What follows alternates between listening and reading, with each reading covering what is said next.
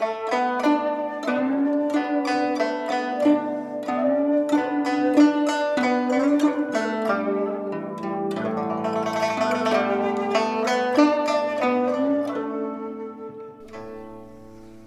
bạn tiếp tục theo dõi bộ truyện Đại Đường Nữ Pháp Y của tác giả Tụ Đường, người đọc Vi Miu.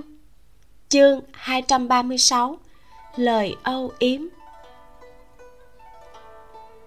Thời Đường cũng không thịnh hành Nam Phong như thời Ngụy Tấn, đặc biệt vào những năm Trinh Quán. Nâng đỡ đối với đạo giáo ở trình độ nhất định sẽ ức chế sự phát triển của Nam Phong.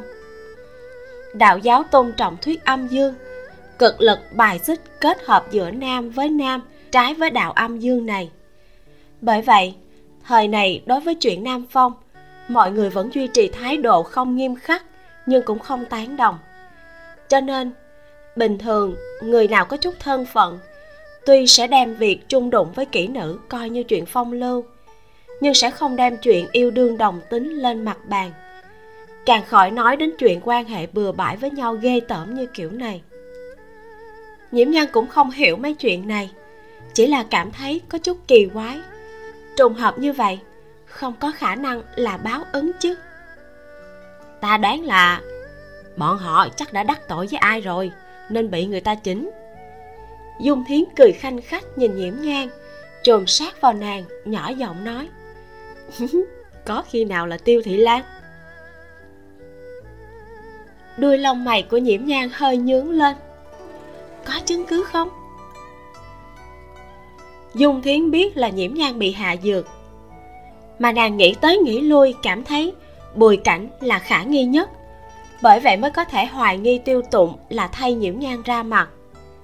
Trên thực tế, chuyện này sáng sớm nay mới vừa truyền ra, căn bản chưa bị đào sâu đến nội tình. Ta phỏng đoán thôi, mấy lời này cũng chỉ lén nói với ngươi. Nếu việc này thật sự là do Tiêu Thị Lan làm, chỉ sợ là còn có trò hay để xem. Bề ngoài của Tiêu Tụng đều là nể mặt người khác, đối với ai cũng khách khách khí khí. Nhưng nếu như thật sự chọc hắn xù lông, phần lớn là bị chỉnh cho tới chết. Hơn nữa, không làm cho người nọ thân bại danh liệt, cửa nát nhà tan thì tuyệt đối không dừng tay. Nhiễm Nhan nghi hoặc hỏi: thanh danh của hắn ở triều giả không tồi, Dung Di vì sao lại nói như vậy? Dung Thiến có chút chần chờ. Nàng thấy Tiêu Tụng coi trọng Nhiễm Nhan, tuyệt đối là nhất định phải có được. Nếu đem chỗ xấu của hắn kể qua quá nhiều, lỡ như làm cho Nhiễm Nhan không thích hắn, sẽ không có kết cục gì tốt. Nhưng nghĩ lại, Nhiễm Nhan nếu như thật sự sẽ gả vào Tiêu phủ, có một số việc vẫn nên nói rõ ràng thì tốt hơn. Mới nói: Tiêu Thị Lan khi còn là thiếu niên đã từng đứng đầu một đám ăn chơi trác tán ở kinh thành, chơi bời lêu lỏng, đấu đá đánh nhau đến tàn nhẫn, trình độ cỡ như Bùi Cảnh vẫn còn kém xa. Vì thế những thủ đoạn của hắn luôn làm cho người ta nghe tới là sợ. Nhưng mà hắn cũng gặp phải không ít chuyện. Sau này hắn còn bị Tống Quốc Công ném lên trên chiến trường rèn luyện mấy năm. Nghe nói là thật sự bị ném vô đóng quân lính, hơn nữa còn là làm lính tiên phong. Sau khi trở về, người đã trở nên trầm ổn, nội liễm rất nhiều, cũng không còn đánh nhau sinh sự gì nữa. Nhưng một khi có người đắc tội hắn quá mức thì rất nhanh sẽ có đại họa lâm đầu. Nhưng mà lần nào tra ra cũng luôn không có quan hệ gì tới hắn.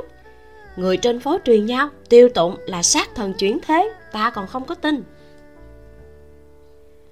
Tiêu Tụng năm xưa khác với Bùi Cảnh ở chỗ là Tiêu Tụng không vô cớ mà gây họa cho bá tánh bình dân. Cái gọi là đấu đá đánh nhau đến tàn nhẫn bất quá là đối với đám ăn chơi trác tán đối nghịch với hắn mà thôi. Cả đời Tống Quốc Công nghiêm khắc kiềm chế bản thân, làm người lại chính trực cương nghị, tất nhiên không cho phép con cháu của mình tâm thuật bất chính. Ông luôn cố gắng giáo dục Tiêu Tụng mà không có kết quả, cho nên dưới cơn thịnh nộ liền đem hắn quăng ra chiến trường để mặc sinh tử do trời. Nhiễm Nhan không khỏi cong môi. Xem ra mấy năm rèn luyện kia đã chỉ dạy cho Tiêu Tụng biết một đạo lý là làm chuyện xấu thì nhất định phải điệu thấp. Dung Thiến thấy nàng không sợ mà còn cười, trong lòng cũng không khỏi lấy làm kỳ quái. Ngược lại, hỏi chuyện phát sinh ở Trịnh Phủ mấy ngày hôm trước. Dung Thiến đang hoài nghi Tiêu Tụng, Nhiễm Nhan đương nhiên sẽ không nói quá rõ, chỉ là mơ mơ hồ hồ mà nói một cái tóm tắt, cũng không nhắc đến đám người Bùi Cảnh. Vãn Lục từ ngoài cửa tiến vào. Nương tử, Tiêu Lan Quân tới. Dung Thiến cười khẽ ái muội nói. Thật đúng là nhắc Tào Tháo tới. Ta đây không giữ ngươi nữa. Nói rồi lập tức đứng dậy cáo từ. Nhiễm Nhan đưa nàng ra cửa, chờ người rời đi mới chuẩn bị đi tiền viện.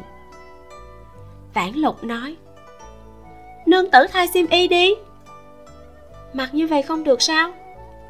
Nhiễm Nhan nhìn mình một thân lụa y lam sẫm, trong lòng cũng cảm thấy hình như hơi u ám, liền theo Vãn Lục về phòng thay đổi xiêm y, mặc vào một kiện váy xanh lá cây theo hoa kim ngân, bên trên là áo lụa màu vàng nhạt, tươi tắn, hợp lòng người, lại ẩn ẩn ôn nhu.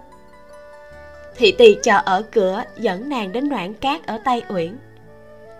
Còn chưa tới Noãn Cát, đã có thể loáng thoáng nghe thấy tiếng của Nhiễm Bình Dụ và Tiêu Tụng. Cụ thể nói cái gì lại không nghe rõ lắm. Trong lòng Nhiễm Nhan âm thầm thở dài. Có thể thấy được là Nhiễm Vân Sinh cảm thấy không có mặt mũi gặp người. Nếu không thì lúc này hắn sao có thể không có mặt. Thị Tì ở cửa thông báo một tiếng, Nhiễm Bình Dụ liền trực tiếp đi ra, mặt mũi vui vẻ nói, mau vào đi, ta còn có chút việc, Tiêu Thị Lan để cho con tiếp đãi. Trong lòng của Nhiễm Nhan vô cùng ngạc nhiên. Bình thường Nhiễm Bình Dụ tuyệt đối sẽ không mặc kệ như vậy, sao lại... Nàng còn chưa suy nghĩ xong, mành đã bị đẩy ra. Tiêu Tụng một thân thường phục viên lãnh màu tím, đỉnh bạc tuấn lãng, một đôi mắt đen láy rực rỡ lấp lánh. Vừa thấy Nhiễm Nhan thì đáy mắt liền có ý cười. Vào trong đi, bên ngoài lạnh lẽo. Nhiễm Nhan cũng không nghĩ nhiều, nâng bước qua ngạch cửa đi vào. Phòng trong có đốt chậu than, ấm áp dễ chịu, không có một phó tỳ nào. Nhiễm Nhan nhìn một vòng rồi nói, mời ngồi. Tiêu Tụng vẫn chưa ngồi mà chờ nàng ngồi xong rồi mới ngồi xuống cạnh nàng. Thân thể thế nào rồi? Rất tốt. Nhiễm Nhan ngoại trừ tâm tình không vui, thân thể đích xác đã không có gì khác thường. Tuy rằng nàng đã xử lý Nhiễm Mỹ Ngọc cho hả giận, nhưng chuyện cũng đã phát sinh. Với tính tình của Nhiễm Vân Sinh, tất nhiên sẽ tồn tại những gút mắt. Nàng phải nghĩ biện pháp để cởi bỏ mới được. Cũng không thể để một người thân tốt như vậy cứ xấu hổ với nàng cả đời. Tiêu Tụng nhìn Nhiễm Nhan, cảm giác vắng vẻ trong lòng nhiều ngày nay lập tức được lấp đầy. Hắn chần chờ một chút, nói, A Nhan, ta muốn cưới nàng làm phu nhân. Tay Nhiễm Nhan đang rót nước khựng lại. Nàng kinh ngạc nhìn hắn. Trên mặt của Tiêu Tụng ửng đỏ, nhưng đôi mắt vẫn gắt gao nhìn nàng. Hắn trải qua quá nhiều lần sinh tử, cũng chu toàn những việc trong tối ngoài sáng nơi triều giả, nhưng không có lần nào khẩn trương như lúc này, vừa chờ mong vừa sợ hãi. Để ta suy nghĩ đã. Nhiễm Nhan rót nước xong, đẩy cái ly đến trước mặt hắn. Thất vọng trong lòng Tiêu Tụng khó có thể nói hết, nhưng đồng thời cũng nhẹ nhàng thở ra. Dù sao cũng không bị cự tuyệt thẳng thừng. Ta đã ở cùng Lý Khác một đêm, ngươi không ngại? Nhiễm Nhan vẫn đem chuyện luôn nghẹn ở trong lòng này hỏi ra miệng. Nàng còn chưa dứt lời, đã thấy trên trán Tiêu Tụng đột nhiên bạo khởi gân xanh, nhưng chỉ tích tắc đã chậm rãi lặn xuống. Tiêu Tụng bình tĩnh lại, suy nghĩ nên trả lời thế nào. Nói không ngại sao? Hắn sao có thể không ngại?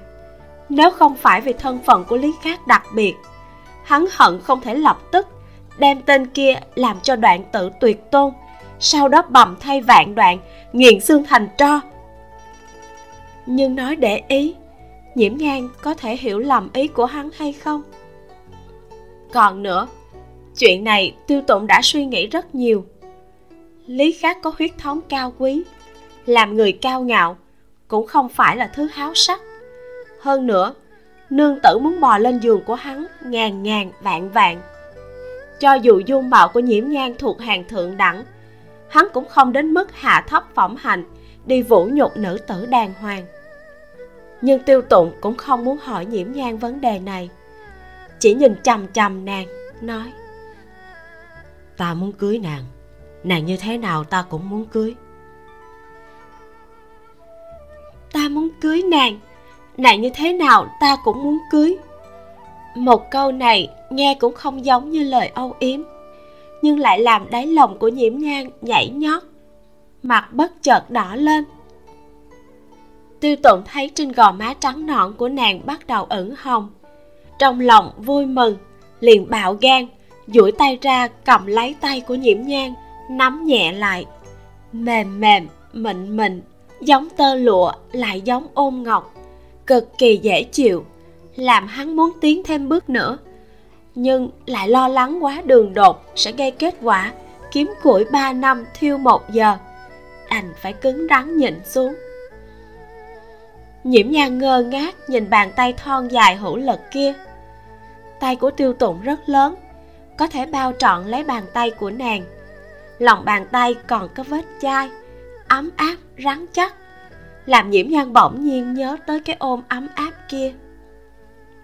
Người trong mộng kia đã ôm lấy bàn chân đông cứng như đá của nàng vào ngực mà ủ ấm, còn nói rất nhiều lời dỗ dành. Khi đó, Nhiễm Nhan hôn mê rất nhiều ngày, cũng không biết đó là giấc mộng khi được cứu lên hay là giấc mộng khi sắp tỉnh. Thời gian có chút hỗn loạn, nhưng giờ phút này Tiêu Tụng lại cho nàng cảm giác an tâm giống y như vậy. Trong phòng rất yên tĩnh, ái muội đến mức hơi xấu hổ. Nhiễm Nhan rũ mắt xuống, tìm đề tài để nói. Chuyện xảy ra với bọn Bùi Cảnh có quan hệ tới ngươi. Bàn tay thô ráp của Tiêu Tụng nhẹ nhàng vuốt ve lòng bàn tay của Nhiễm Nhan, thanh âm hơi khàn khàn, có sức mạnh làm mê hoặc nhân tâm, lại nhỏ nhẹ như tình nhân đang nỉ non. Cho hắn một chút giáo huấn nhỏ nhỏ, để hắn hiểu rõ loại đồ vật như xuân dược này không thể dùng lung tung. Lòng bàn tay của Nhiễm Nhan bị hắn vuốt hơi nhột, nên muốn rút ra, lại bị Tiêu Tụng giữ chặt. Buông ra! Nhiễm Nhan thẹn quá hóa giận. Nắm thêm chút nữa, Tiêu Tụng mềm giọng nói. Chỉ cần nghe giọng của hắn như vậy, đáy lòng liền mềm mại, huống chi trên khuôn mặt luôn luôn thành thục ổn trọng kia còn mang theo ý cười xấu xa. Nhiễm Nhan bất đắc dĩ đành để cho hắn nắm, thuận miệng cảnh cáo. Không được cao nữa. Tiêu Tụng thành thật được một chút, lại bắt đầu chơi đùa với mấy ngón tay của Nhiễm Nhan. Để tránh cho nàng lại phản đối lần nữa, liền nói chuyện để dời đi lực chú ý của nàng. Lần trước nàng nói Văn Hỷ huyện chủ có thể có 2 nhân cách, nên ta đã sai người ngày đêm theo dõi. Có lẽ là có chút manh mối. Thật sao? Nhiễm Nhan rất có hứng thú đối với chuyện 2 nhân cách này. Nói chính xác là nàng rất có hứng thú đối với đại não của con người. Bình thường, những bệnh về não bộ có thể lúc giải phẫu sẽ phát hiện được một vài bệnh trạng, mà loại thần kinh phân liệt này thì không phải chỉ cần giải phẫu là có thể đoán ra. Ám vệ từng thấy nàng ta mang một biểu tình hung ác mà giẫm chết một con chuột. Tiêu Tụng đột nhiên nắm lấy tay nàng, đưa lên miệng hôn một cái, rồi nói. Với tính tình của Văn Hỷ huyện chủ như vậy, hẳn là không có khả năng xuất hiện chuyện đó. Nhiễm Nhan chỉ cảm thấy chỗ bị hôn trên tay nóng rực. Nghe hắn nói tiếp chính sự, phản ứng bỗng nhiên có chút trì độn, hồi lâu mới hỏi: Cái này cũng chưa chắc, cũng có khả năng nàng ta có thể che giấu cảm xúc. Nhưng cho dù là hai nhân cách hay là che giấu cảm xúc, cũng đều đã gia tăng khả năng gây án của nàng ta rồi. Chỉ là thân phận của người chết còn chưa điều tra được, hình như không phải là kỹ nữ. Trong đám người mất tích, những ai có đặc điểm phù hợp lại khả nghi, ta đều sai người đi điều tra. Đáng tiếc là không thu hoạch được gì. Chuyện này đích xác là làm Tiêu Tụng rất đau đầu. Dân cư của Trường An trăm vạn, phường thị san sát, nếu không có ai tới nhận xác thì rất khó có khả năng nhanh chóng tra ra được thân phận của người chết. Nhiễm Nhan suy nghĩ rồi nói: Nếu ngươi có thể đem xương sọ ra, ta có lẽ sẽ giúp được một chút. Có ý tưởng gì sao? Tiêu Tụng nghe nàng nói như vậy, tạm dừng hành vi ăn đậu hũ, biểu tình cũng thêm vài phần nghiêm túc. Phục hình từ xương sọ. Ta sẽ dùng bùn mịn dựa theo độ dày của tổ chức mềm trên mặt người, cùng với đặc trưng giải phẫu phần mặt, khôi phục lại diện mạo lúc sinh thời trên xương sọ. Nhiễm Nhan đã từng vì chuyện này mà cố ý đi học hội họa với điêu khắc. Tay nghề thì đương nhiên không có vấn đề, chẳng qua ở đời sau là dùng mô hình xương sọ bằng thạch cao. Hiện giờ điều kiện hữu hạn, chỉ có thể tiến hành phục hồi lại diện mạo trên xương sọ thật. Tiêu Tụng kinh ngạc: Nàng cũng biết cái này sao? Nhiễm Nhan nghe ý tứ của hắn, có vẻ là đã từng nghe qua chuyện phục hình từ xương sọ. Tiêu Tụng thấy nàng tỏ vẻ nghi hoặc, liền giải thích: 3 năm trước đây, khi ta hợp tác với đại lý tự điều tra một vụ án vứt xác, Lưu Thanh Tùng đã từng thuận miệng nhắc tới. Chương 237: Hôn. Trong pháp y học có 2 cách chủ yếu dùng để phán đoán dung mạo con người. Một là phục hình từ xương sọ, cũng chính là cách Nhiễm Nhan vừa đề cập. 2 là tìm kiếm diện mạo trùng hợp. Tìm kiếm diện mạo trùng hợp chủ yếu là so sánh xương sọ cùng với ảnh chụp của người, để xem có phải cùng một người hay không. Chuyện này cần dùng đến camera và máy tính, cho nên ở đại đường không thể dùng được. Tiêu Tụng kiến nghị: Được, nhưng Nhiễm phủ nhiều người không liên quan, không bằng để ở trong phủ của ta thì tiện hơn. Vô luận cổ kim đều không có đạo lý đem vật chứng quan trọng của vụ án đi lung tung. Nhiễm Nhan sảng khoái gật đầu đáp ứng. Hai người lại hẹn kỹ càng tỉ mỉ thời gian, đem toàn bộ vụ án trải vuốt lại một lần. Đầu tiên là Văn Hỷ huyện chủ cùng với phu quân Lưu Ứng Đạo gặp phải đạo tặc ở Tử Châu. Lúc nguy ngập gặp được đám người của Sài Huyền Ý, nhưng Lưu Ứng Đạo trọng thương, sau đó không lâu thì chết. Tan kỳ vừa mãn, Văn Hỷ huyện chủ liền được trưởng tôn hoàng hậu an bài tái giá với Sài Huyền Ý. Rồi sau đó không đến 1 năm, Sài Huyền Ý cùng những người khác gặp phải đạo tặc ở Thành Đông. 4 người mất tích, hiện tại đã tìm được một bộ hài cốt, 3 người còn lại không biết ở đâu. Mà Sài Huyền Ý cùng với Thị Tì đều lăn xuống từ triền núi. Thị Tì thì tử vong, Sài Huyền Ý thì bị tổn thương não, làm cho mất trí nhớ. Tiêu Tụng cảm thấy vụ án này có quá nhiều điểm đáng ngờ. Thứ nhất, vẫn luôn nói là gặp đạo tặc, nhưng không ai thấy rõ bộ dạng của đạo tặc, cũng không biết là có bao nhiêu người. Thứ hai, ngự y chẩn ra Sài Huyền Ý mất trí nhớ, nhưng có thật sự là mất trí nhớ hay không thì còn phải quan sát thêm. Thứ ba, thái độ của Văn Hỷ huyện chủ. Nghe nói Văn Hỷ huyện chủ này đại môn không ra, nhị môn không bước, sợ thấy người sống, nhưng lần đầu tiên khi Tiêu Tụng muốn gặp lại tự mình đến. Thứ tư là động cơ. Hung thủ tựa hồ đối với tài vật không cảm thấy hứng thú, vậy hắn giết người làm gì? Đây chỉ là những điểm khả nghi nhất, những điểm linh tinh vụn vặt khác còn rất nhiều. căn bản không thể xâu chuỗi lại được. Hiện tại Tiêu Tụng cũng chỉ suy xét đến việc Văn Hỷ huyện chủ có thể có động cơ giết người, nhưng manh mối lại quá ít, không thể chứng thực. Nhiễm Nhan hỏi: ba người còn mất tích kia có thân phận là gì? Một người là sĩ tử nghèo, tên là Hà Ngạn, năm nay 19 tuổi, không có công danh.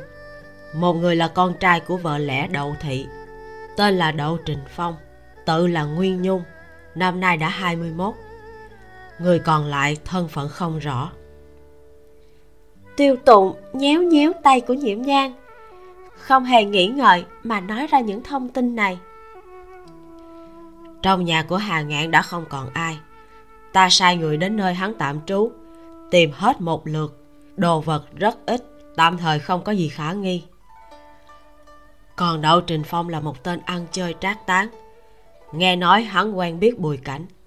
Ta đã từng hỏi Bùi Cảnh, nhưng hắn nói hắn và Đậu Trình Phong chỉ là sơ giao, cũng không biết nhiều lắm. Nếu có gì muốn hỏi Bùi Cảnh thì nên hỏi sớm đi, đừng có để muộn. Thanh âm của Nhiễm Nhan bình bình.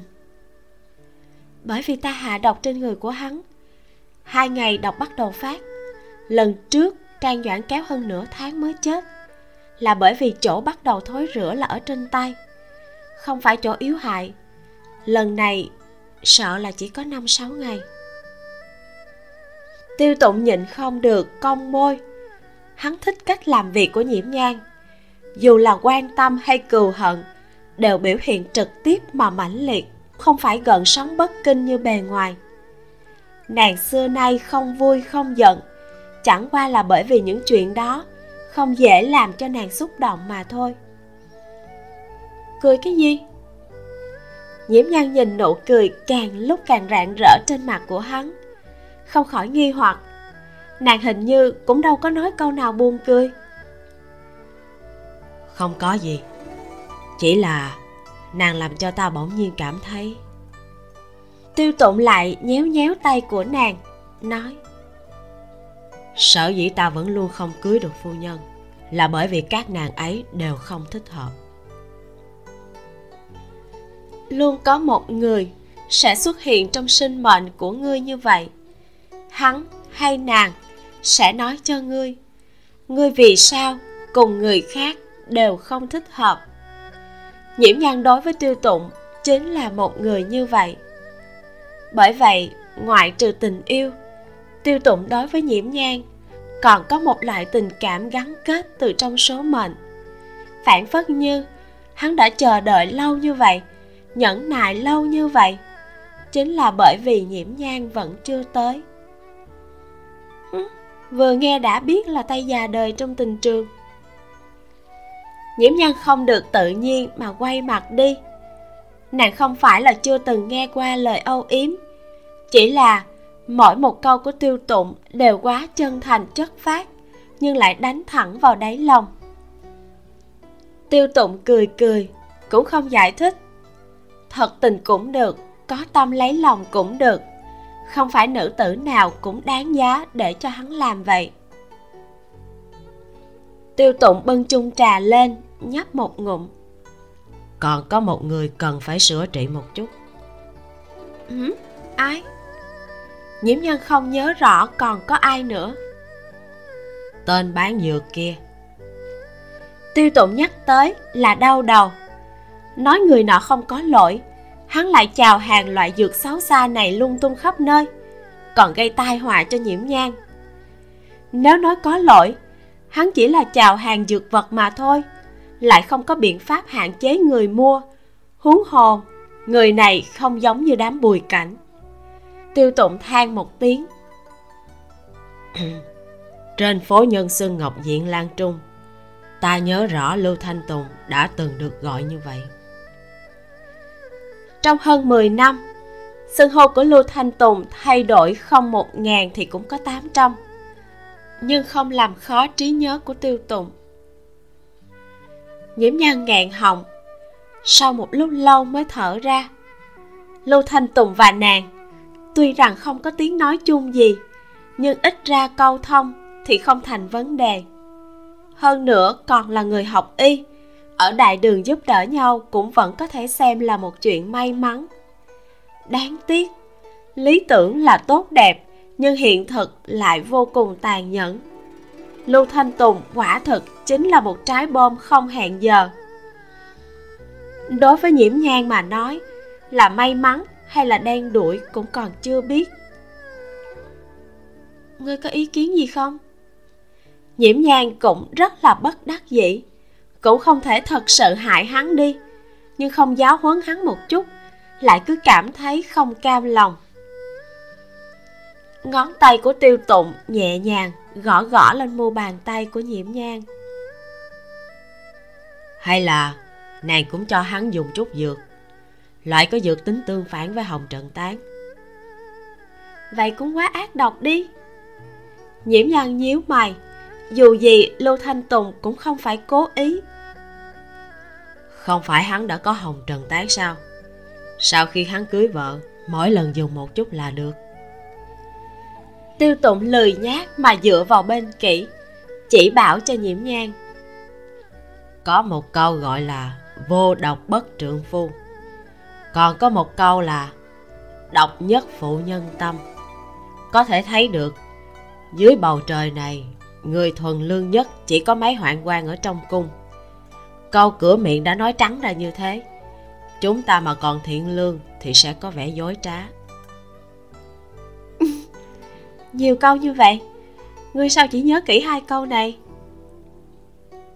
Nhiễm Nhan bật cười, lúm đồng tiền xinh xắn, tóc mây tuyết má, đôi mắt vốn trầm tĩnh không gợn kia trở nên linh động sáng ngời, thời khắc mỉm cười làm cho lòng người vương vấn. Tiêu Tụng mỉm cười nhìn nàng một lát, bỗng nhiên cúi người hôn lên trán của nàng. Thanh âm đột nhiên im bặt. Nhiễm Nhan sửng sốt, chỉ cảm thấy cái hôn nóng rực trên trán. Nhiệt độ nóng bỏng nháy mắt lan ra cả mặt nàng, mặt nóng đến muốn nhỏ máu. Tim đập phảng phất như ngưng lại trong tích tắc, rồi sau đó liền tăng tốc bất thường. Trong phòng an tĩnh đến độ kim rơi cũng có thể nghe. Hai người dựa vào nhau rất gần, có thể nghe rõ hô hấp của nhau. Nhiễm Nhan rũ mắt, có thể nhìn thấy cần cổ thon dài cùng bả vai dày rộng của hắn. Giống như đã qua thật lâu, lại giống như chỉ trong một cái chớp mắt, nụ hôn này kết thúc. Giọng nói thuần hậu của Tiêu Tụng vang lên bên tai nàng. Ta chỉ nói đùa thôi, loại chuyện như trả thù người khác này không thích hợp để nàng làm.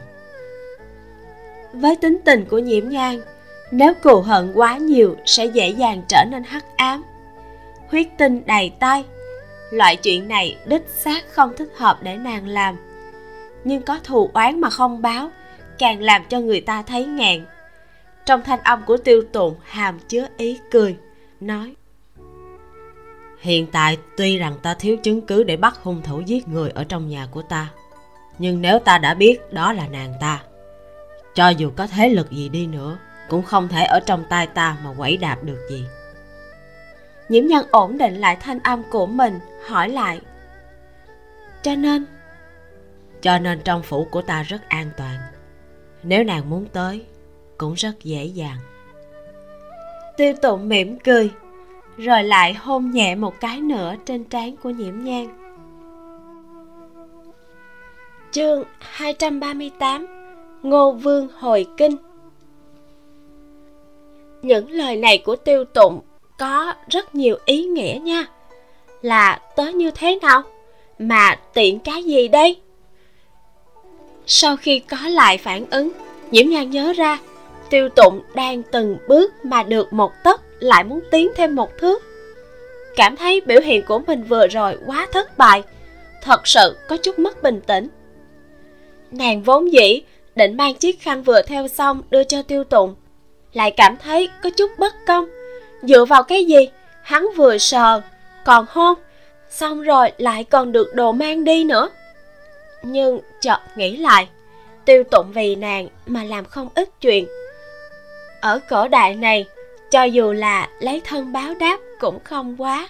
Nhiễm Nhan suy nghĩ. từ trong tay áo móc ra cái khăn đã thêu tốt, đặt lên bàn. Khăn của ngươi muốn? Tiêu Tụng nhìn đóa hồng mai tinh xảo trong một góc bạch điệp bố, không khách khí mà ôm lấy. Chưa nhận được câu trả lời chính thức từ Nhiễm Nhan, hắn cũng không muốn thúc giục. Ăn từng chút thì không mập, cứ từ từ mà tới, hắn có thể chờ. Hôm nay được nghỉ tắm gội, tóm lại cũng rảnh rỗi không có việc gì. Tiêu Tụng liền ở Nhiễm Phủ ngồi vài cái canh giờ mới rời đi. Ra khỏi Nhiễm Phủ không bao lâu, Bạch Nghĩa đã lao tới. Tiêu Tụng không ngồi xe ngựa mà cưỡi ngựa. Bạch Nghĩa thay đổi phương hướng cùng hắn song hành, chắp tay nói: Lan Quân, Ngô Vương hồi kinh rồi. Ngô Vương Lý Khác vì săn thú quá độ mà bị bãi miễn chức đô đốc An Châu. Lần này lại đang gần cửa ải cuối năm, bởi vậy bị Thái Tông gọi trở về. Khóe môi của Tiêu Tụng dương lên, ánh mắt lại trầm xuống. Trở về rất đúng lúc. Lý Khắc này, một chiêu lấy lui làm tiếng đã dùng rất tốt. Hiện giờ mấy hoàng tử đang ngầm tranh đấu đến lợi hại. Nhìn mặt ngoài thì triều thần vì kiên kỵ uy nghiêm của thánh thượng nên không dám trắng trợn táo bạo đứng về phía ai, nhưng lại ngấm ngầm không ít hành động.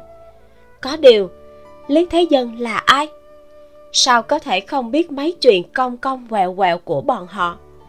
Lý Khắc làm như thế là đã làm cho Lý Thế Dân cho rằng hắn lơ là chính sự, đương nhiên sẽ thiếu đi vài phần cảnh giác.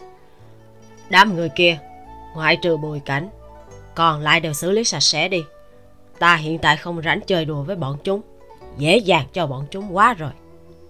Tiêu Tụng rủi ngựa đi về phía trước, thanh âm của hắn trầm thấp, mắt nhìn thẳng. Trên phố không có bao nhiêu người qua đường, cũng không có ai chú ý hắn đang nói cái gì. Hiện tại Tiêu Tụng công vụ ngập mặt, Lý Khắc lại trở về Trường An, hắn căn bản không thể mọc thêm tay để đi tra tấn mấy tên hề tép riêu. Mấy người này, ngoại trừ Bùi Cảnh, xuất thân đều không coi là quá cao, muốn xuống tay cũng không khó. Bạch Nghĩa theo Tiêu Tụng lâu như vậy, đương nhiên biết hắn nói xử lý là ý tứ gì. Nhưng Lan Quân, xử lý theo biện pháp nào? Cũng không thể cắt cổ một cái là xong chứ, nếu bị truy ra thì phiền phức. Tiêu Tụng nhíu mày, liếc mắt nhìn hắn. Bạch Nghĩa không am hiểu làm loại chuyện này, cũng không phải là ngày một ngày hai. Tiêu Tụng cũng không trách cứ, trầm ngâm nói: Với tính tình của mấy người đó thì trước tiên tản ra lời đồn để kích thích bọn chúng một chút. Nói là...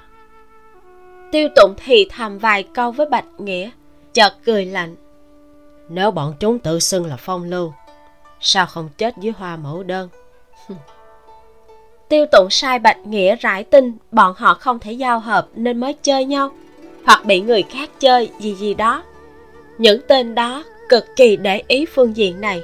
Hơn nữa, tính tình trước giờ quái đản, dễ xúc động. Nếu bị ép cho đến bức bối, rất có thể sẽ đi kỹ quán tìm kỹ nữ lôi lên giường mà xả. Cho dù là không đi, chọc cho đến khi tâm thần của bọn hắn không yên, thì cũng sẽ có cơ hội để thừa nước đục thả câu, hạ thêm chút Hồng Trần Tán, làm cho bọn hắn chơi cho đủ.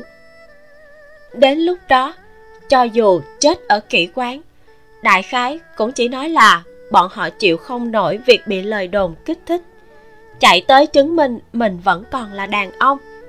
Kết quả tình tận nhân vong, chỉ thành trò cười lớn hơn nữa mà thôi. Tiêu Tụng nói: Chuyện này để bôn tiêu đi làm. Dạ. Bạch Nghĩa như trút được gánh nặng, sau khi chắp tay thi lễ liền rời đi trước để tìm bôn tiêu. Tiêu Tụng chậm rì rì mà rủi ngựa đi.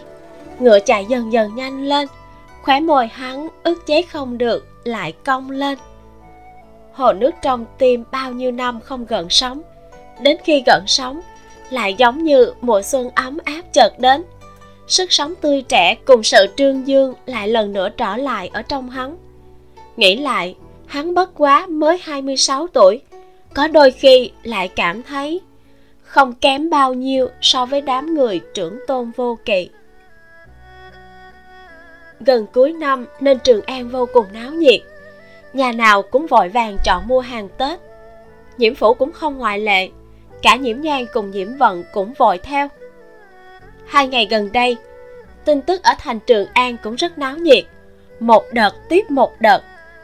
Chuyện làm cho Nhiễm Nhan chú ý là ngày thứ 2 sau khi Lý Thế Dân trở về từ Hoài Châu, liền sắc phong con gái của Kinh Châu Võ Thị làm tài tử. Tiếp theo là Lý Khác bị bãi miễn chức đô đốc An Châu, bị triệu hồi về Trường An. Còn có tin bát quái khác, nói là một tên Trần Phần sinh đồ ở Quốc Tử Giám, đi kỹ quán một đêm hành sự với 40 nữ tử, cuối cùng liệt giường không dậy nổi, tính mạng nguy kịch. Nhiễm Nhan cũng không biết Trần Phần là một trong đám Bùi Cảnh. Mới đầu chỉ nghe cho vui, sau lại nghe Dung Thiến nói tiếp, mới hiểu được chuyện này hơn phân nửa lại là bút tích của Tiêu Tụng. Tiêu Tụng trước mặt nàng đôi khi có hơi vô lại, nhưng thực sự không có dính dáng gì với cái danh Trường An Quỷ Kiến Sầu. Nhưng lần này Nhiễm Nhan xem như đã thực sự chứng kiến được một mặt khác của hắn. Trong phòng, Vãn Lục đang hầu hạ Nhiễm Nhan thay y phục. Hình Nương vội vàng bước vào, còn đóng cửa lại.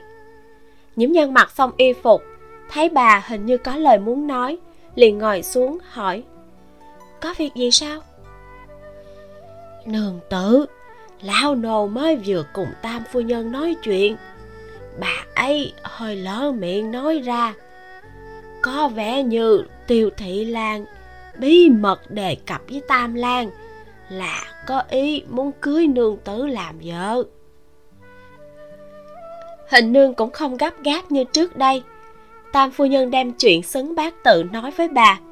Bà vốn cảm thấy Tiêu Tụng hẳn là một phu quân rất tốt, chỉ bởi vì một cái danh khắc thê làm cho bà cực kỳ kiên kỵ. Hiện tại lại nghe nói bát tự tương hợp, còn là kim ngọc lương duyên, trong lòng đương nhiên rất vui mừng. Nhiễm Nhan cảm thấy đây khẳng định không phải là trọng điểm. La Thị không có khả năng vô duyên vô cớ mà lộ ra miệng. 2 ngày trước, biểu hiện của Nhiễm Bình Dụ cũng rất kỳ quái, để cho nàng cùng Tiêu Tụng đơn độc ở trong noãn cát. Chuyện này tất nhiên là còn có nội tình, nên chỉ một tiếng, ra hiệu cho Hình Nương nói tiếp. "Ý của Tam Lan là nếu nương tử không có ý kiến gì, không bằng trước cuối năm đem hôn sự này ra định luôn. Thôi thị bên kia chỉ có nói miệng, cũng chưa có chính thức cầu hôn, không biết sẽ có ý gì. Nương tử qua năm sau là đã 16 rồi, đúng là tuổi gả chồng, muộn nữa sợ sinh biến à." Nói đến kết hôn, kỳ thật lúc đầu Hình Nương hy vọng Nhiễm Nhan sẽ gả cho Tang Thần hơn. Mặc kệ ra sao, dù sao cũng là nguyên phối chính thê, trên không có cha mẹ chồng, dòng dõi lại tốt. Nhưng Nhiễm Nhan đối với Tang Thần lại không có tâm tư kia. Từ Tô Châu đến Trường An, thời gian dài như vậy, mỗi một hành động của Tiêu Tụng Hình Nương đều nhìn rõ. Hắn chân chính đem Nhiễm Nhan mà nâng niu ở trong lòng, lại là người rất biết chăm sóc. Có thể có được phu quân như vậy, có phải nguyên phối hay không thì có quan hệ gì? Còn là đích phu nhân, tương lai sinh được con trai thì cũng là đích trưởng tử, còn được phu quân yêu thương. Chuyện trên đời này không thể luôn hoàn mỹ vô khuyết. So ra, Tang Thần tuy rằng các mặt đều rất tốt, lại không thấy được sẽ là một phu quân tốt. Chú thích: khi nãy Hình Nương có nói một câu, có phải là nguyên phối hay không thì quan hệ gì. Ý trong câu này là Tiêu Tụng trước đây đã cưới 2 người, cho nên Nhiễm Nhan lần này có thể được coi là không phải là nguyên phối. La Thị quả nhiên là có quyết định này. Nhiễm Nhan trầm mặc. Tuy rằng thân thể này của nàng chỉ mới 16 tuổi, nhưng tuổi tâm lý đã không còn nhỏ. Nàng không có cách nào coi mình như một thiếu nữ còn xanh non nớt. Bởi vậy, khi nói đến chuyện kết hôn cũng không cảm thấy quá khó tiếp thu. Huống hồ, nhập gia tùy tục, tuổi này ở đại đường đúng là tuổi phải bàn chuyện cưới hỏi. Nàng cũng không muốn làm ra vẻ, nghiêm túc mà bắt đầu suy xét chuyện này. Nương tử, lão nô nghe nói có mấy gia tộc chỉ cho phu nhân đã sinh con hoặc đã phụng dưỡng nhà chồng 10 năm trở lên vào từ đường. Mặt khác, cô dâu vào cửa ngày thứ 3 phải bái từ đường. Bái từ đường xong mới chân chính xem như người nhà chồng. Hai phu nhân trước của Tiêu Thị Lan vào cửa cũng không quá 3 ngày. Có một vị đến cả từ đường còn chưa bái. Có lẽ là không thể vô từ đường đâu. Cô dâu sau khi vào cửa, hôm sau phải bái kiến cha mẹ chồng, người nhà, hôm sau nữa hồi môn, đến ngày thứ 3 phải chủ trì nội trợ, còn phải bái liệt tổ liệt tông, coi như báo cho tổ tông là trong nhà lại có thêm người mới.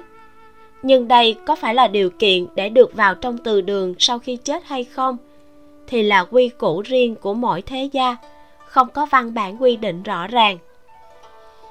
Nhiễm Nhan đối với việc này cũng không quá để ý.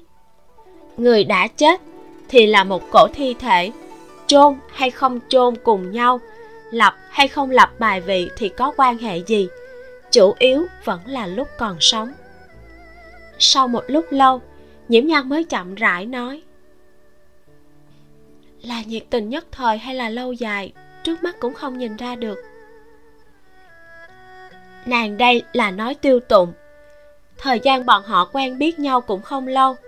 Hơn nữa nàng vẫn còn nhớ rõ, lúc mới gặp, Tiêu Tụng đối với nàng cũng không có bao nhiêu hảo cảm. Thậm chí còn cảm thấy thân phận của nàng cũng không thích hợp để làm phu nhân của hắn. Là đã trải qua chuyển biến tâm lý như thế nào mới khiến cho hắn tận tâm tận lực như vậy? Hình Nương trầm ngâm một chút, cảm thấy Nhiễm Nhan nói có đạo lý, nhưng cũng không hoàn toàn tán đồng. Lão nô nói một câu không xuôi tai, cho dù là nhiệt tình nhất thời thì cũng không tồi. Nương tử nhân lúc tình cảm còn nóng, nhanh chóng sinh hạ đích trưởng tử, đứng vững gót chân ở Tiêu gia, nửa đời sau cũng coi như an ổn. Trên đời này có được bao nhiêu phu thê có thể nhiệt tình cả đời chứ? Chương 239 Thê nô. Nhiễm Nhan hơi gật đầu. Lời của Hình Nương rất thành khẩn. Nàng cũng không phải là người không nghe khuyên bảo, liền nói: lời của bà ta sẽ để ở trong lòng, sẽ cân nhắc kỹ. Hình Nương kỳ thật không hiểu, chuyện này còn có cái gì để cân nhắc đây? Nếu ngại tan thần trẻ tuổi không đủ trầm ổn, trong lòng không thích thì thôi. Tiêu Tụng lại là một nam nhân, hành sự đúng mực, lại có trách nhiệm, bất luận trong hay ngoài đều không đáng lo. Vậy còn có chỗ nào không hài lòng? Nhưng chung quy, so với Trịnh phu nhân trước kia, Hình Nương đối với Nhiễm Nhan đã bớt đi rất nhiều trách móc, mà thêm mấy phần cưng chiều, cũng không muốn bức bách nàng quá mức trong chuyện này. Nhiễm Nhan đã hẹn với Tiêu Tụng, hôm nay đến phủ của hắn, liền thông báo cho La Thị một tiếng, mang theo hộ vệ, Thị Tì đi đến Tiêu phủ. Dựa vào trong xe, Nhiễm Nhan không khỏi thở dài. Vãn Lục thấy kỳ quái, nương tử nhà mình rất ít khi thở dài nha. Trong lòng vừa nghĩ, lập tức hỏi ngay: nương tử làm sao vậy? Có chuyện gì phiền lòng sao? Nhiễm Nhan nhíu mày, nói: ta đi thăm thập ca 2 lần. Huynh ấy cũng không thèm nhìn ta, mặc cho ta ở cửa nói bao nhiêu lần, huynh ấy cũng không thèm đáp lại. Lúc đó Nhiễm Nhan rất xúc động, muốn đá cửa xông vào, đối mặt với hắn mà đem chuyện này nói cho rành mạch, nhưng lại sợ Nhiễm Vân Sinh xấu hổ thêm, nên đành nhịn xuống. Nhưng cứ kéo như vậy mãi cũng không phải là biện pháp. Vãn Lục kiến nghị: không bằng hỏi thử Tiêu Lan Quân đi, ngài ấy không phải là rất có chủ ý sao? Nhiễm Nhan hơi động lòng, có lẽ Tiêu Tụng có thể cung cấp vài gợi ý tốt thì sao? Ca Lam thấy đề tài này đã hạ màn, liền rút vài trang giấy ra viết: nương tử, La phu nhân chuẩn bị mấy ngày nữa liền đưa thập bát nương về Tô Châu, chúng ta cần phải sớm chuẩn bị mới được. Nhiễm Nhan nhìn thoáng qua giấy, ánh mắt ngưng trọng. Ngươi là sợ Cao thị lấy chuyện ta nghiệm thi ở Tô Châu để ngáng chân? Ca Lam gật đầu, tiếp tục viết: bà ta là vì lợi ích gia tộc của Nhiễm thị, có thể sẽ không gây quá nhiều phiền toái cho hôn sự của nương tử. Vẫn sẽ giữ khách khí ngoài mặt với nương tử, nhưng một khi bà ta biết thủ đoạn của nương tử đối với thập bát nương thì... Ca Lam không viết tiếp nữa. Nếu Cao thị cảm thấy mâu thuẫn của hai bên không thể điều hòa, lại sợ Nhiễm Nhan một khi làm phu nhân môn phiệt liền sẽ xuống tay đối phó với bà ta, có thể còn đến mức chó cùng rứt dậu. Tay bà ta tuy duỗi không đến Trường An, thứ duy nhất có thể gây trở ngại cho hôn sự của Nhiễm Nhan chính là chuyện nghiệm thi này. Môn phiệt thế gia đều coi trọng mặt mũi, ai cũng không muốn tức phụ nhà mình đi làm loại tiện nghiệp này, cho dù là Thôi thị hay Tiêu thị. Tan thần thì không cần nói, Trường An không biết bao nhiêu khuê trung thiếu nữ chịu gả cho hắn. Mà Tiêu thị chỉ sợ cũng thà để Tiêu Tụng cả đời cưới không được phu nhân, cũng sẽ không đồng ý để cho một nữ tử đã từng làm tiện nghiệp gả vào Tiêu gia. Có biện pháp ứng đối nào tốt không? Nhiễm Nhan nhìn Ca Lam. Ánh mắt của Ca Lam hơi phức tạp, cắn môi, giơ tay viết xuống. Kỳ thật, biện pháp dễ nhất mà cũng ít nguy cơ nhất là đem việc này đẩy cho Tiêu Thị Lan, chỉ là xem ngài ấy có nguyện ý hay không. Nếu Nhiễm Nhan có tâm gả cho Tiêu Tụng, đem việc này đẩy cho hắn là đương nhiên. Nhưng Nhiễm Nhan nếu không có tâm tư này, lại đem việc này đẩy lên người hắn, với hắn mà nói thì quá là không công bằng, hơn nữa rất không phúc hậu. Để ta nghĩ lại một chút. Với tính cách của Nhiễm Nhan, mặc dù có tâm gả cho Tiêu Tụng, cũng sẽ không chuyện gì cũng đẩy hết cho hắn, huống hồ hiện tại còn chưa chắc chắn. Ca Lam gật đầu, ngoại trừ danh phận chủ tớ ngoài mặt, nàng cũng bắt đầu tôn trọng Nhiễm Nhan từ đáy lòng. Mấy câu khinh khinh phiêu phiêu Nhiễm Nhan nói trong đêm mưa đó, nàng mới đầu cho rằng bất quá là một loại cảnh cáo hoặc uy hiếp, nhưng Nhiễm Nhan vẫn yên lặng thực hiện hứa hẹn của mình, vì nàng tạo ra cơ hội để lật đổ Cao thị.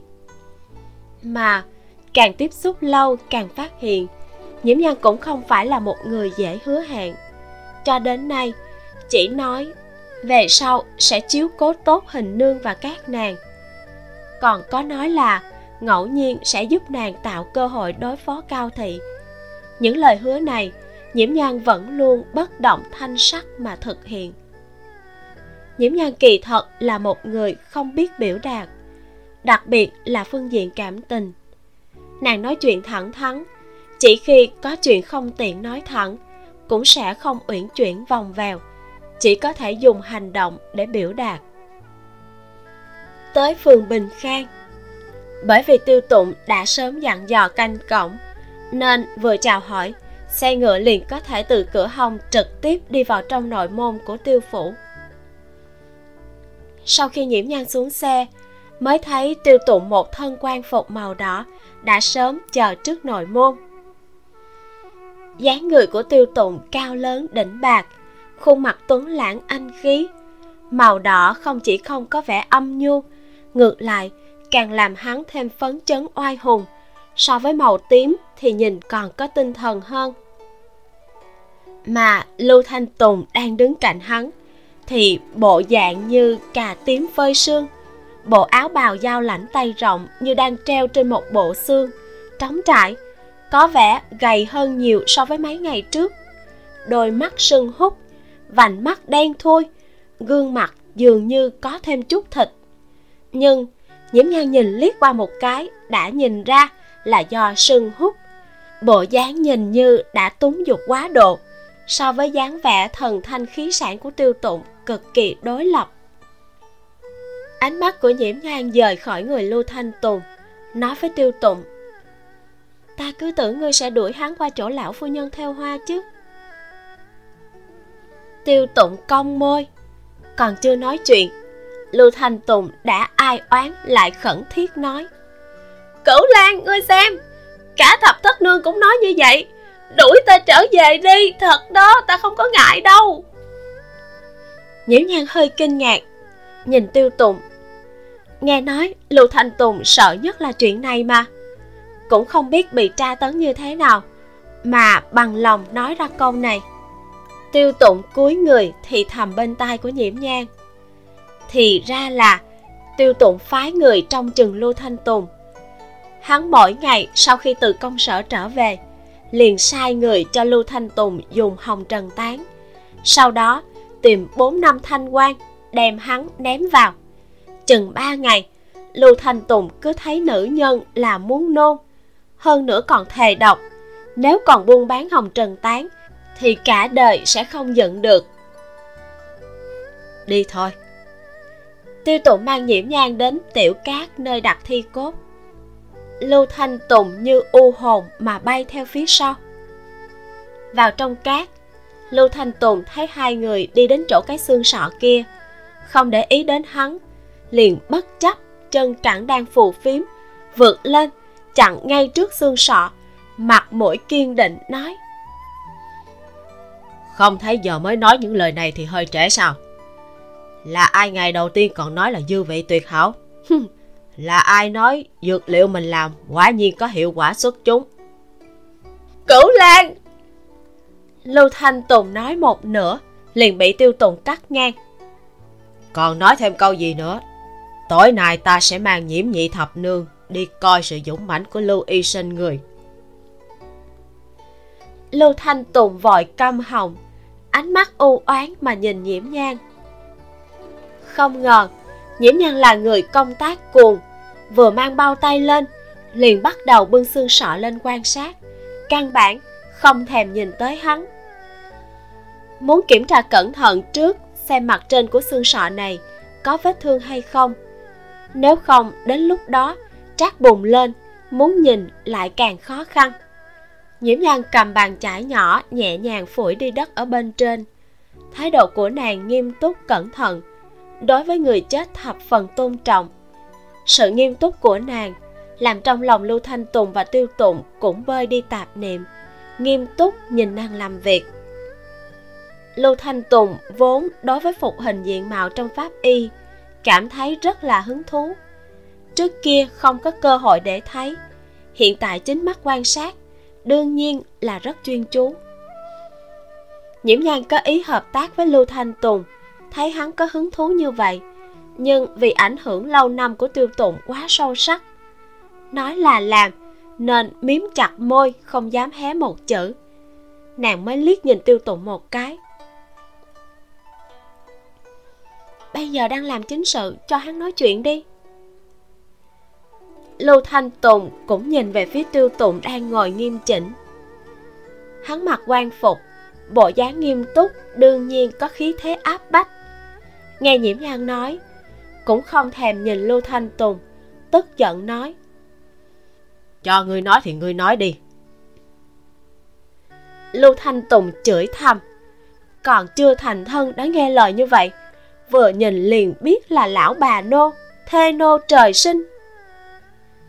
Trong lòng hắn thì chửi thầm vài câu, mắt đã chuyển đến tay của Nhiễm Nhan, tò mò hỏi: "Phục hồi dung mạo này thật sự hữu dụng sao?" Động tác lau chùi xương sọ của Nhiễm Nhan dừng một chút, một đôi mắt đen kịch nhìn về phía Lưu Thanh Tùng, nói: "Ngươi làm nghiệm thi quan cũng đã một thời gian, bản thân lại là y sinh, Ta cứ tưởng ngươi sẽ hỏi vấn đề đúng tiêu chuẩn hơn một chút chứ. Lưu Thanh Tùng nghẹn họng, lại nghe thấy thanh âm lạnh lẽo nghiêm túc của Nhiễm Nhan vang lên. Hình thái bên ngoài của phần đầu có cơ sở là phần xương sọ, liên hệ chặt chẽ bởi độ dày mỏng của các tổ chức mềm trên mặt. Vị trí, ngũ quan, kết cấu, hình dạng đều được quyết định bởi hình dạng của xương, chịu ràng buộc với xương mặt. Đặc trưng phần mặt sẽ cho thông tin tuổi tác, giới tính, mà những đặc trưng này biểu hiện đầy đủ nhất là ở trên xương sọ. Bởi vậy, căn cứ vào xương sọ để trùng kiến diện mạo lúc sinh thời của người chết là khả năng tốt nhất. Nhiễm Nhan vừa làm sạch xương cốt vừa nói tiếp. Nhưng mà thói quen ăn uống của một người có thể ảnh hưởng đến tổ chức mềm trên mặt và độ dày mỏng của chúng.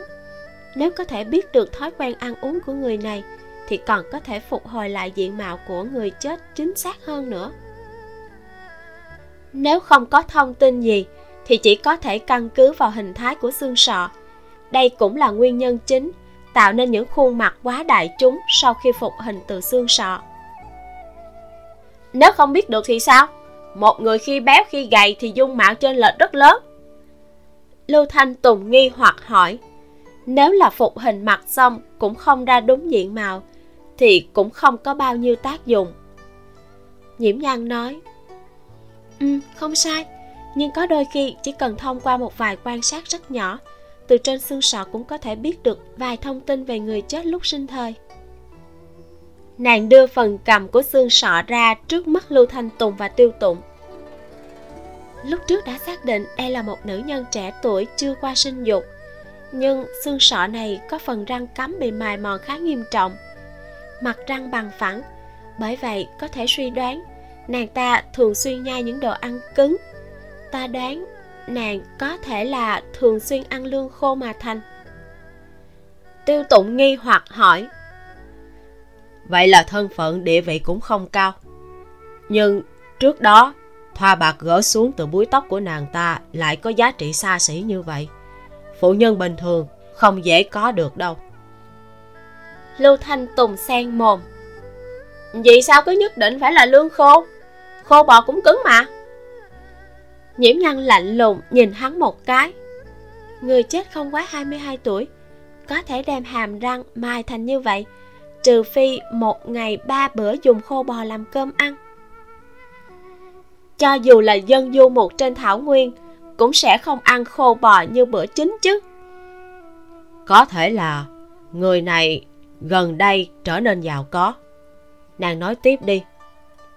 Tiêu Tụng thoáng suy nghĩ một chút liền hiểu.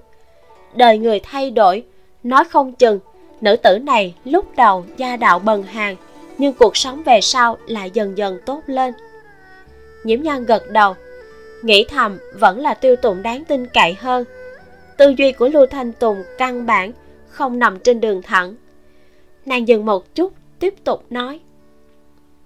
Cho dù là nàng ta gặp gỡ cái gì, có thể phán đoán là cơ nhai của nàng ta sẽ lớn hơn người bình thường.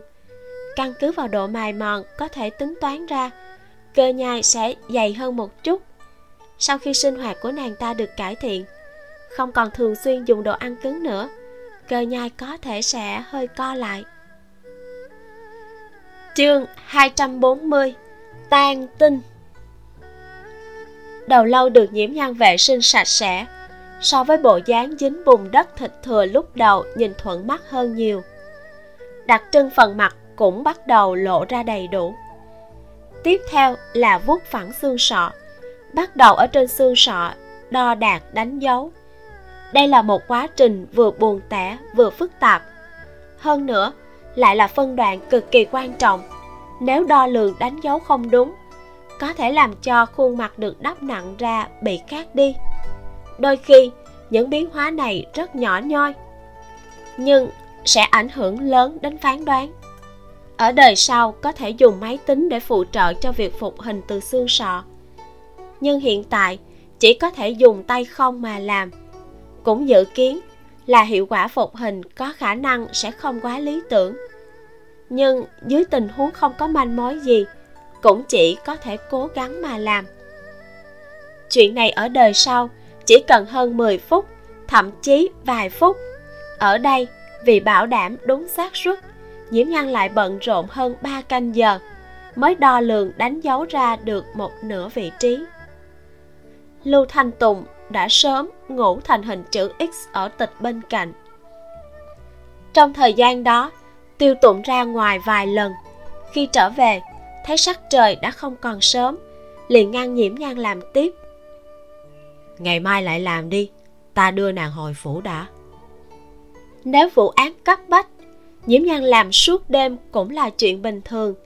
Nhưng tình huống hiện tại đã khác. Nàng liền tiếp thu ý tốt của Tiêu Tụng, rửa tay ở ra ngoài rồi cùng Tiêu Tụng rời đi. Trong lòng của Lưu Thanh Tùng đại hỷ, mắt thấy có cơ hội thừa nước đục thả câu, liền trộm lên kế hoạch chạy trốn. Khẳng định không thể chạy ra khỏi Trường An, hắn cùng Nhiễm Nhan cách vài bữa còn phải lên phố đi chẩn người bệnh suyễn để tích lũy kinh nghiệm lâm sàng. Các công chúa của Thái Tông không dưới 5 người bị suyễn, hơn nữa còn là các công chúa tương đối được sủng ái. Cơ hội đã bày ra trước mắt, bọn họ có điều kiện được trời ưu ái. Hỗn thế như Lưu Thanh Tùng cũng cảm thấy bỏ dở nửa chừng sẽ bị trời phạt. Hay là chạy qua chỗ tan thân? Lưu Thanh Tùng sau khi hạ quyết tâm, nhìn theo Tiêu Tụng ra cửa. Tiêu Tụng cùng Nhiễm Nhan hai người nhạy bén như vậy, đương nhiên đã sớm biết được hắn đang ngon ngoe rụt rịch. Sau khi bước lên xe ngựa, Nhiễm Nhan hé màn xe nhìn ra ngoài. Hắn sẽ chạy đến đâu? Tùy hắn, ta đã dùng toàn bộ tiền tài trên người hắn để mua thanh quan cho hắn hưởng thụ. Sợ cũng chạy không được xa. Dùng tiền của chính hắn để mua thanh quan, sau đó hạ Hồng Trần Tán, đem hắn ném vào để đêm đêm túng dục. Một chiêu này quả là thật độc, chỉ sợ Lưu Thanh Tùng hiện tại cả khóc cũng không thể khóc nổi. Nhiễm Nhan dừng một chút, nói: lần sau nếu muốn trừng phạt hắn, đừng có ném tới kỹ quán nữa. Đối với nam nhân bất trung trinh, Nhiễm Nhan có nhận thức ở trình độ nhất định, huống chi là ở cổ đại danh chính ngôn thuận. Nhưng nói đến cùng thì trong lòng vẫn có chút để ý. Nàng bài xích những quan hệ tính dục không thành lập trên cơ sở tình cảm như vậy. Kỳ thật, nếu không phải bởi vì chuyện lần này hoàn toàn có liên quan đến Hồng Trần Tán, Tiêu Tụng cũng sẽ không động một chút liền dùng phương diện này để đối phó người khác. Hơn nữa, hắn vốn dĩ cũng chỉ là tính toán đem tiền mồ hôi nước mắt của Lưu Thanh Tùng đổ vào đó, chứ không đến mức mỗi đêm đều đem người quăng tới kỹ quán.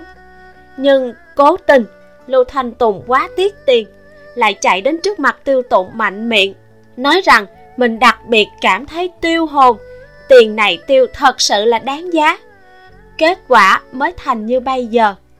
Nhưng Tiêu Tụng cũng không định giải thích chút chuyện nhỏ này, liền theo lời của Nhiễm Nhan: được, về sau nàng nói ném đi đâu thì ném đi nơi đó. Nhiễm Nhan sửng sốt một chút, bật cười nói: Lưu Thanh Tùng một cái người sống lớn như vậy, sao cứ toàn bị ném tới ném lui như thế? Tiêu Tụng bất đắc dĩ cười: nhiều người như vậy mà ta không ném, sao lại ném một mình hắn? Có thể thấy được hắn đích xác là thiếu ném. Lưu Thanh Tùng đúng là quá mức lăn lộn. Hơn nữa 3 ngày 2 bữa là có ý tưởng mới, từ nhỏ đến lớn không bao giờ dứt. Tiêu Tụng lớn lên thành một tay già đời tâm trí kiên cường, lại có quyền mưu, thật sự cũng không thiếu công sức của Lưu Thanh Tùng. Trở về từ Nhiễm Phủ, Tiêu Tụng liền chạy đến công sở. Bởi vì sắp ăn Tết, đại thần trong triều đều sẽ nghỉ đông, cho nên án này không thể kéo. Hơn nữa, rất nhiều án kiện còn đang chờ xét duyệt, trước cuối năm phải phân phát xuống dưới. Hắn mấy ngày nay cơ hồ là bận đến chẳng phân biệt nổi ngày đêm. Nhiễm Phủ hôm nay an tĩnh đến kỳ lạ. Nhiễm Nhan một đường đến Hòa Nhã Cư đã cảm giác được không khí ngưng trọng. Hình Nương cùng Dung Thiến nói chuyện. Đôi mắt của Dung Thiến hơi đỏ, nhìn có vẻ như mới khóc xong. Nhiễm Nhan đứng ở cửa để Vãn Lục giúp nàng cởi áo choàng xuống, hỏi: "Phát sinh chuyện gì vậy?" Hình Nương thở dài, biểu tình cũng có chút tiếc hận. "Ai, nghe nói là hộ vệ Thập Lan phái đưa Tề Lục Nương đã trở về, mang theo tang tin của Tề Lục Nương." Nhiễm Nhan khựng lại, đi đến trên tịch quỳ ngồi xuống. Có thể là xuất phát từ bệnh nghề nghiệp, nàng trước tiên nghĩ đến chính là bị người khác giết hại, bật thốt lên: "Bị mưu sát sao?" Dung Thiến móc khăn ra lau khóe mắt, cũng thở dài: "Không phải. Đứa nhỏ này thật sự là quá lẫn quẩn trong lòng. Ta nghe ý của hộ vệ kia là Tề gia định cho nàng ta một cửa hôn sự. Nàng ta không muốn cho nên đào hôn. Thập Lan chúng ta cũng là hảo tâm, phái người đem nàng đưa trở về. Đã xảy ra chuyện như vậy, Tề gia không khỏi sợ đêm dài lắm mộng. Hơn nữa tuổi của Tề Lục Nương cũng không còn nhỏ, nên mới cùng nhà chồng nàng thương lượng là thành hôn trước cuối năm. Ai biết được đứa bé kia rên cũng không rên một tiếng, lại tự giận ngay ở trong kiệu đón dâu." Đáy lòng Nhiễm Nhan nhảy dựng. Lựa chọn phương thức tự sát quyết tuyệt như vậy, hiển nhiên là không hề nghĩ tới chuyện lưu cho mình một đường lui. Mà chết ngay trong kiệu hoa, rõ ràng là hung hăng mà quăng cho Tề gia một cái bạt tai. Có lẽ cuộc sống của Tề Ninh Quân ở Tề phủ cũng không đẹp đẽ ngăn nắp giống như mặt ngoài. Nhiễm Nhan bây giờ vẫn còn nhớ nữ tử ngày ấy đứng dưới cây bạch quả cao vút, cúi đầu, tóc đen như thác nước kết thành một búi sau đầu. Ánh mặt trời xuyên thấu qua vòm lá màu vàng, tạo thành những bóng nắng loang lổ trên người của nàng, đẹp đến lóa mắt. Huống chi Nhiễm Vân Sinh thân là đương sự. Trong lòng Nhiễm Nhan lo lắng, nghĩ chắc Dung Thiến khóc là bởi vì Nhiễm Vân Sinh. Vậy hắn... Nàng vừa mới nghĩ đến, liền nghe Dung Thiến nói: "Đáng thương Thập Lan của nhà chúng ta, mấy ngày nay tâm tình vốn đã buồn bực, ăn không được. Phu nhân khó khăn lắm mới khuyên hắn nghỉ thoáng một chút. Vừa mới dùng cơm xong liền nghe thấy cái tin dữ này, sao còn có thể chịu nổi chứ?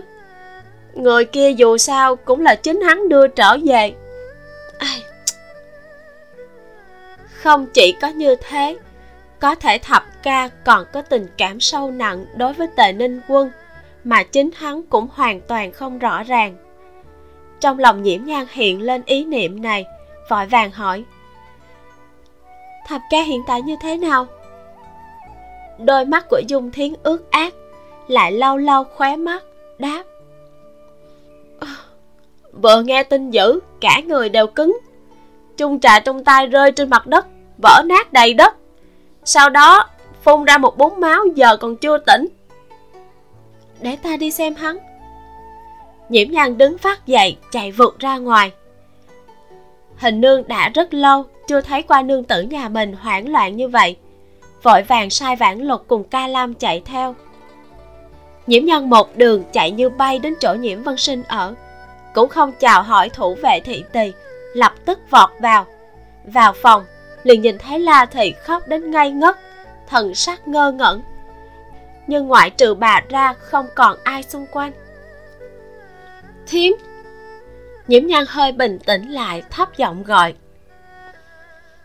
La thị phục hồi lại tinh thần, sau khi thấy Nhiễm Nhan mới thu nước mắt, chậm rãi nói: "Thập Lan hiện tại còn hôn mê, có y sinh cùng thị tỳ thủ, con trước cứ về phòng đi thôi." "Thiến, cho con nhìn Thập ca đi, con biết chút y thuật, có lẽ có chút tác dụng." La thị là thân mẫu của Nhiễm Vân Sinh, Nhiễm Nhan cũng không tiện cứng rắn, chỉ có thể mềm giọng van nài. Lúc này, La Thị đã bình tĩnh không ít, đôi mắt nhìn Nhiễm Nhan bỗng nhiên sáng ngời, đứng bật dậy chạy qua người Nhiễm Nhan ra cửa. Cũng không để ý tới lời của Nhiễm Nhan nói, gọi Thị Tì. Mau, phái sai vặt, chạy tới phủ của Tiêu Thị Lan, thỉnh hắn hỗ trợ, tìm ngự y tới chẩn bệnh cho Thập Lan. Kết thúc phần 59. Trong phần này có quá là nhiều chuyện kinh tâm xảy ra. Đầu tiên là chuyện Tiêu Tiêu cầu hôn nè. Các bạn có thấy có ai như vợ chồng nhà này không? Mới cầu hôn câu trước thì câu sau đã bàn chuyện vụ án rồi. Khi đọc truyện ngôn tình thì mình luôn thích và muốn các nhân vật. Đã không nhận ra thì thôi, một khi đã nhận ra tình cảm của mình thì phải thiệt là nồng nhiệt, yêu đến chết đi sống lại, vì người mà làm bao nhiêu chuyện kinh tâm động phách vân vân. Giống như là cách Tiêu Tụng đã đối với A Nhan vậy. Nhưng mà mình nghĩ với A Nhan thì không thể đòi hỏi nàng làm như vậy được. Lý do vì sao thì chắc các bạn cũng đã thấy rõ qua từng suy nghĩ của A Nhan được tác giả mô tả. Nói tới đây thì mình lại thấy rất thích tác giả Tụ Đường khi xây dựng và phát triển nhân vật với mạch truyện một cách hết sức là hợp tình và hợp lý. Cuối cùng là chuyện xảy ra với Nhiễm Vân Sinh. Một mỹ nam dễ thương như vậy mà thật là toàn gặp những chuyện bất an với đau lòng không à. Thương thiệt là thương luôn. Vân Sinh chàng sẽ đối mặt với chuyện đau lòng này như thế nào? Mời các bạn đón nghe phần sau nha. Mình là Vi Miu. Xin chào và hẹn gặp lại.